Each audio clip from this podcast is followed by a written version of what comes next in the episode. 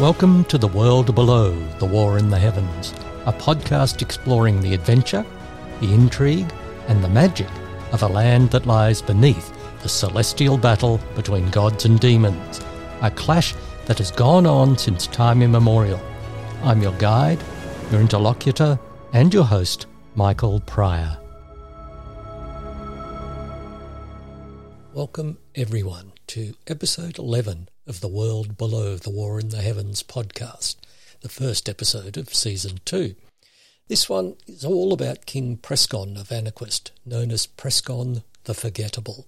For those new listeners out there, Anaquist is the longest lasting, most enduring realm in the world below the War in the Heavens, and I'm working one by one through its 117 monarchs as a sort of backbone to the podcast varying things every now and then with thematic episodes, episodes looking at other realms, and episodes featuring various fascinating aspects of the world below the war in the heavens.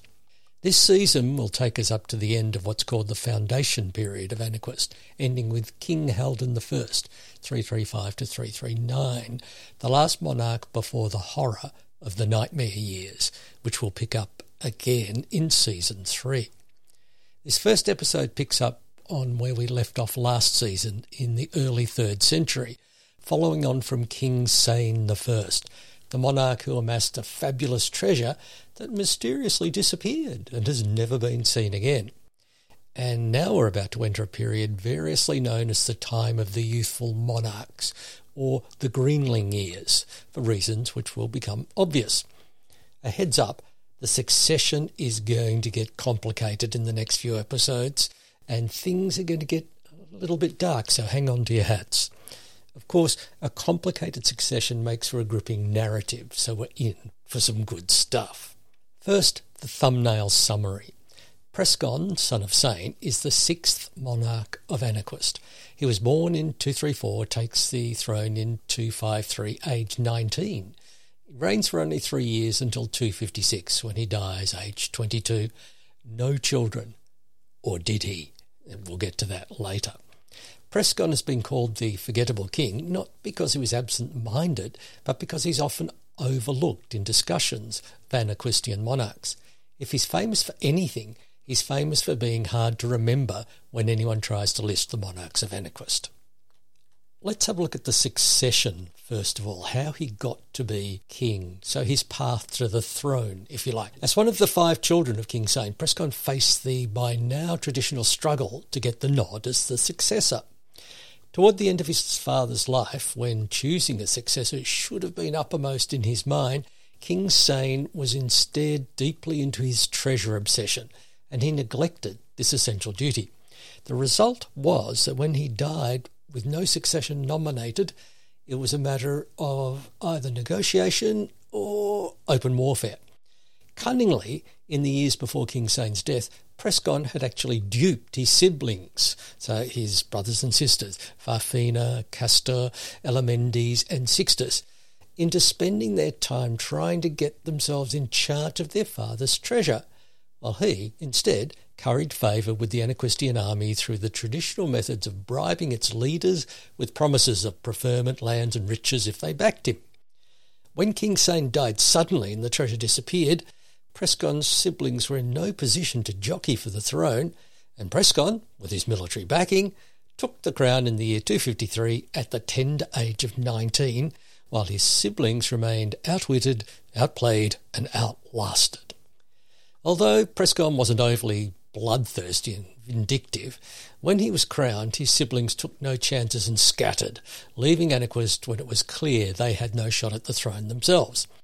Farfina, Castor, Elemendes, Sixtus, and Sendia had issues with each other as well, so the notion of banding together in an anti Prescon cabal didn't occur to them. Instead, they sought sanctuary in various places around the continent, seeking support for prosecuting their claims to the throne of Anaquist. All in the best interest of the nation, of course, nothing to do with revenge or personal ambition. Castor took himself and his household guard to Perrin, a city state in the south of the continent. We've already mentioned it in Series 1 is a small place, but it had a reputation for scholars and philosophers. It was probably a mistake on his part, uh, thinking he could enlist a quality military force here, as Perrin was an unusually pacific nation, loath to go to war on any account. Taking someone else's side? Not likely, and certainly not before a long, involved public debate about the nature of aggression and the nature of war. It's said that after five weeks of this, Castor gave up and went elsewhere, but his fate is unknown. His brother Sixtus showed up in the Anaquistian border town of Hallidale, where he took to living as part of a band of outlaws and freelance scale prospectors, trying to make a fortune one way or another. Both were unsuccessful.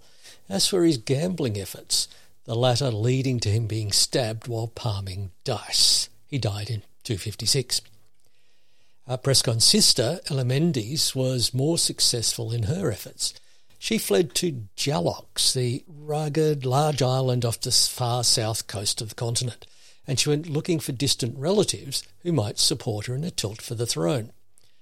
Those of you who've been with the podcast from the beginning might remember that Eucantha Anaquist, the swashbuckling founder of the realm of Anaquist, hailed from Jalox and many of the independent and warring fiefdoms in that mountainous and windswept part of the world, like people there were related to the Anaquist family.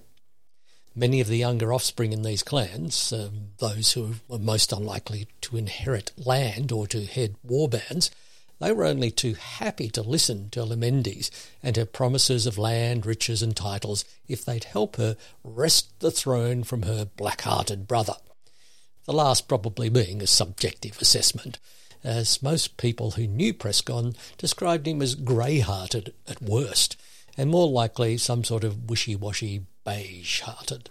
Elemendes managed to assemble something close to an army. A wild and undisciplined mob might be a more accurate description, but it was large. Estimates vary, as they often do in these ancient times. Some scribes report the army to be of many millions. The annals, which were finalised sometime soon after Prescon's death, speak of thousands. Examination of the battle site, near the spring ford across the Gefo River, some hundred kilometres south of the city of Anaquist, where the Anaquistian forces met the army of Elemendes, suggests that numbers on either side couldn't have reached, say, 10,000 due to the topography, the layout of the land. The warriors from Jalox were brave and individually fierce, but they were no match for the discipline of the Anaquistian troops. Elemendes herself fell in battle, but only after having two horses hacked out from under her and having the chance to retreat, but refusing. Prescon himself was present at the battle, but he didn't fight. With his staff, he commanded from a nearby ridge, graciously acceding to his generals on matters of strategy, tactics, supply, deployment, and the aftermath. He did insist on firm control over the colour of his tent, however, and since no horse would willingly carry his bulk, he had a war wagon constructed for his comfort. Prescon's sister Sendia was only two years old when Prescon became king. Perhaps seeing the way the wind was blowing, Prescon's mother, Queen Adelpha, took the infant back to her hometown of Elbe in the area of the continent that today is known as Kildare. There they lived in obscurity and thus safety. What about Varfina, the oldest of the siblings? There's no indication that she sat back and let the others have a go, observing from a distance, but that's how it looks. She took herself to the far north of the continent to the realm of Brel, a prosperous state that crumbled in the fourth century due to ongoing problems with truly scary tropical diseases and also from raids from the people from the large mountainous and steamy island of Vesbeseli, just to the north. At the time Varfina was there, Brel was prosperous, a trading hub for much of the north of the continent, with ample natural resources. In Anaquist, before she left, Varfina had used her time as a royal princess to learn the trade in magical scales and the associated financial ins and outs that go with any valuable commodity. The fortune she compiled quite quickly enabled her to live in security in Brel, where Prescon declared that he loved his big sister and was more than happy for her to live a long way away from Anaquist.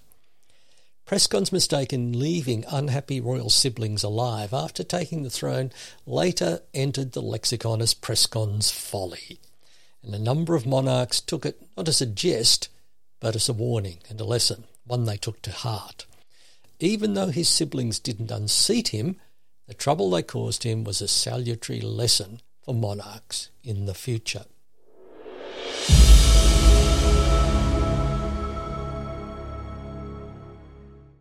Reign highlights. Now, some monarchs of Anaquist were good. Some monarchs of Anaquist were bad. Uh, some are lumped in the middle. The mediocre bunch, not bad enough to be bad, not good enough to be good. Haldan was one of these. The nicknames he earned through his three year reign will give you some idea of how he came to be so middling. Hadn't been on the throne long before he was regularly being called King Toad and the Royal Rump behind his back because of the rapidity with which he put on weight after he put on the crown at the age of 19. Slim when a child, his love of food and drink and general indulgence, allied with an abhorrence of anything that looked like exercise, meant that he was soon notably corpulent, turned into a big man. He neglected finances and the military, much to the displeasure of those who had helped to install him on the throne. Infrastructure and foreign relations, yeah, he, he had no time for. He even neglected the annual games begun 50 years ago by his great grandfather King Omir, cutting their budget and generally just letting them peter out. The last Anaquistian Games were held in the year 255 and were a shabby, sad affair, with just a few foot races, a wrestling match, and no prizes of any kind, and no monarch in attendance. The joke around Lowtown of the day was that if a pie race had been held, Prescon would have been first, second, and third. The annual boat races on the Geffo River continued through Prescon's reign, however, but without royal patronage they became a very down at heel affair, and the only people who were happy with the day were the bookmakers, as usual. In his time as king, Prescon showed none of the cleverness and energy he'd displayed in securing the succession. It was as if once he had the crown, he found truckloads of laurels, spread them around, and rested on them. He became more than a gourmet, he became a glutton, eating and drinking with a crowd of sycophantic cronies, only too pleased to encourage sybaritic behaviour. Somewhere in all this, and perhaps in response to some heroic nagging by his chief adviser, Arlen Banthus, Prescon found time to marry. He didn't look very far, despite Banthus's suggestions that useful alliances could be made with other realms through marriage. And Haldan settled on Julia Wefton, a member of the aristocratic Wefton family of Lowtown. Julia Wefton was only 17 at the time Prescon nominated her as his bride to be in 256, and by then he'd well and truly lost any good looks he may have had. Her reaction was recorded in the grandly titled The Complete History of Anaquist, a quaint 12th century volume that, despite its title, is really only a very slight collection of gossip in an almost random, non chronological order. And in this, whereupon first meeting Prescon in person, Julia Wefton demanded that whoever had painted the portrait she'd been shown be banished for falsehood. As an aside, Arlen Banthus's nagging didn't do the realm much good, or himself much good either. After some time trying to get Prescon to agree to meet a delegation from Gelox that Prescon basically didn't want to, the king lost his temper and Banthus lost his head. In late 254, a series of heavenfalls occurred on a scale unlike anything previously recorded. The modern authority on historical heavenfalls is Dante Tantantan, and in his monumental work Heavenfalls Through History, which is virtually a catalogue of heavenfalls over the centuries, the result of poring over masses and masses of primary sources. He likens the heavenfalls of 254 to a massive meteor shower a spectacle able to be seen across the continent for more than a week, with many large strikes being recorded, mostly in the central wilderness, but a scatter of smaller heavenfall objects pounded the entire land in such numbers that the destruction of property was recorded. And, remarkably, one trading ship off the northwestern coast was actually struck and sunk, with the loss of more than a dozen lives. This great heavenfall of 254 caused a prospecting rush, as you can imagine, with an exodus from every city, town, and settlement across the continent. Uh, people who were willing to risk danger in the hope of uncovering riches, which is an eternal tale in the world below the war in the heavens. Now, several states tried banning their people from leaving with greater and lesser success. But since Prescon was a descendant of someone who'd not only made a fortune by claiming a heavenfall, but founded a realm because of it, well, he could hardly follow suit. As a result, it's estimated that Anaquist lost nearly a fifth of its population immediately after the Great Heavenfall, and it took decades for its population numbers to recover. Interestingly, no new state or realm eventuated from the Great Heavenfall, and no large artifact or heavenly body part was ever identified. Dante Tantantan points out, however, that the market in scales experienced an up and down time over the next half century, with travellers and merchants coming to Anaquist with huge numbers of scales, the origin of which they were always guarded about. Thus, Anaquist scales had competition, something local traders were unaccustomed to. In the short term, the price of scales dropped precipitously because of the glut, until the Anaquistian traders came to arrangements with those who were importing these very fine scales from elsewhere, after which the price stabilised due to, mm, shall we say, the control on sales. Was it a monopoly? Perhaps, and one achieved by tactics where the words strong arm wouldn't be inappropriate shall we say, look, they were robust traders, the Anaquistians, and always quick learners, especially on how to deal with competition. And here's an aside, and I hope you've come to realize that in this exploration of the world below the war in the heavens, asides present themselves all over the place, and I truly love following them. So, in this aside, the 10 year period of the mass importation of scales to Anaquist, most likely from the Great Heavenfalls, and the resulting price drop, this put scales into the hands of many people who'd never been able to afford them previously. And this led to a mini boom in scale related art, and notably scale enhanced musical instruments, of which only a few still exist today, but they're legendary in the tone, timbre, and effect their music has on audiences. Highly sought after, of course. Magical theory and practice, too, benefited from more access to scales, leading to more experimentation. And several advances were made, not just in the Hypogeum and in the official magic schools, but in what you might call freelance or even amateur experimenters, risking much to satisfy their intellectual curiosity. Some of the principles of scale based communication were actually established at this time, even if the understanding was crude and occasionally muddle headed.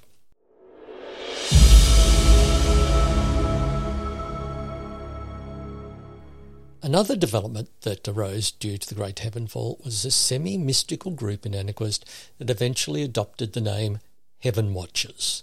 And it's probably a good time to introduce them now, as they'll bob up a number of times in subsequent episodes. The objects plummeting from the heavens in the Great Heavenfall of 254 could be seen both day and night with the naked eye. Now, we have to understand that knowledge, apprehension of lenses and optics didn't occur until late in the 18th century in the world below the war in the heavens. Another sign of how slow scientific and technological development was in this magical world. But magical enhancement of sight was something altogether different. The temple naturally saw some advantage to it in monitoring the skies for heavenfalls, and over the next decade or so, a group grew out of collaboration between the temple and the various parts of the hypogeum, leading to what began as an informal band of interested souls who were keen on observing the skies, watching for heavenfalls. Once they had the imprimatur of the temple and the backing of at least some of the sections of the hypogeum, they became more formalized as the Heaven Watchers, and they harnessed crude scale based telescopic devices, viewing devices really, to survey the skies for anything. The Heaven Watchers, as a band, as a group, grew quickly, and the order soon gathered a touch of glamour about it. They were the guardians of the heavens in some minds, and the way to riches in other minds. After all, a discreet and timely word in the right quarter could give a party a head start on claiming a fabulous heavenfall. This possibility caused corruption, of course, especially in the early days of the order, and it was never fully free of this taint. The Heaven Watchers expanded greatly through the 4th and 5th centuries in the world below the War of the Heavens, establishing themselves in every major population centre, and some of their towers survive today, notable architectural landmarks. A particularly fine example was built in the capital city of the long gone realm of Brel, on a hill at the edge of the city limits. It was said to be the tallest building in the world at that stage, and by quite a considerable margin. It was a round tower with a rotating observation platform. It attracted heaven watchers from across the continent, and its stairways, spiralling up both inside and outside the tower, were an irresistible challenge for the younger heaven watchers to complete without having to stop for breath. Renowned almost as a stairway to heaven itself, the Brel Tower identified a number of major heavenfalls in its 300 year existence, and Dante Tintintin uses its records for a substantial part of his work. Heaven Watcher towers were also built away from cities, and these were where the truly serious Heaven Watchers were said to base themselves, while those who were more interested in the politics of the order and the relationship with the temple, they were eager for a metropolitan base. Nothing to do with the luxuries offered in the city posting, of course. The Heaven Watchers waxed and waned over the centuries before experiencing a long period of decline and disappearing in the 12th century. Or not. Rumours insist that this very secretive group has enclaves that still exist in remote areas, while other rumours say that the temple shields the order from scrutiny and uses its finding for its own ends. More on the Heaven Watchers in later episodes.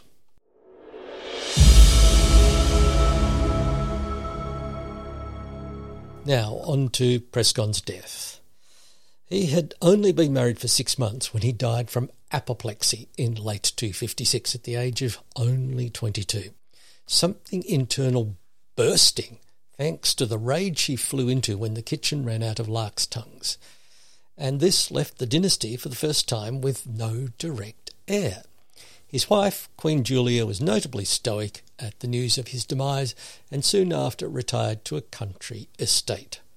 She never married again, but she had a lot of fun.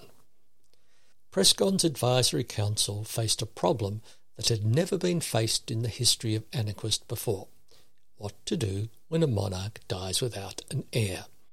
For some time, several of them jockeyed for power, all trying to prove their connection to the Anaquist family. The obvious choice among them was Juno Craxus, who was descended from Pantaleon, the brother of King Omer, and Prescon's great granduncle.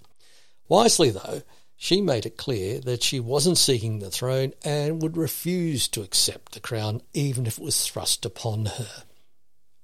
The matter was resolved a week after Prescon's death with the arrival of his sister Warfina, who had crossed the continent from Brel in the far north, where she'd made her fortune in the scale trade, as we mentioned earlier. She arrived in Anaquist with her own small army and installed herself in a large palace in Lowtown which she'd bought some time before from Juno Craxus. It was an impressive building, but not notably beautiful. More, more of a fortress than a mansion, really. Importantly, it came with its own troops. With them on top of the numbers she brought from Brel, who were camped ominously outside the city walls, Prescon's advisory council, knowing what side their bread was buttered on, declared her the monarch apparently without delay, and Prescon's reign was well and truly in the past. And that was it for Prescon, the first of the youthful monarchs. Not a good king, not a bad king, mostly a forgettable king. This has been The World Below the War in the Heavens, a podcast exploring the history, culture, and esoterica of the world below, a continent of magic and mystery with inhabitants who keep one eye on the sky at all times. I've been your host, Michael Pryor. If you'd like to find out more about me and my books, pop over to www.michaelpryor.com.au. Farewell.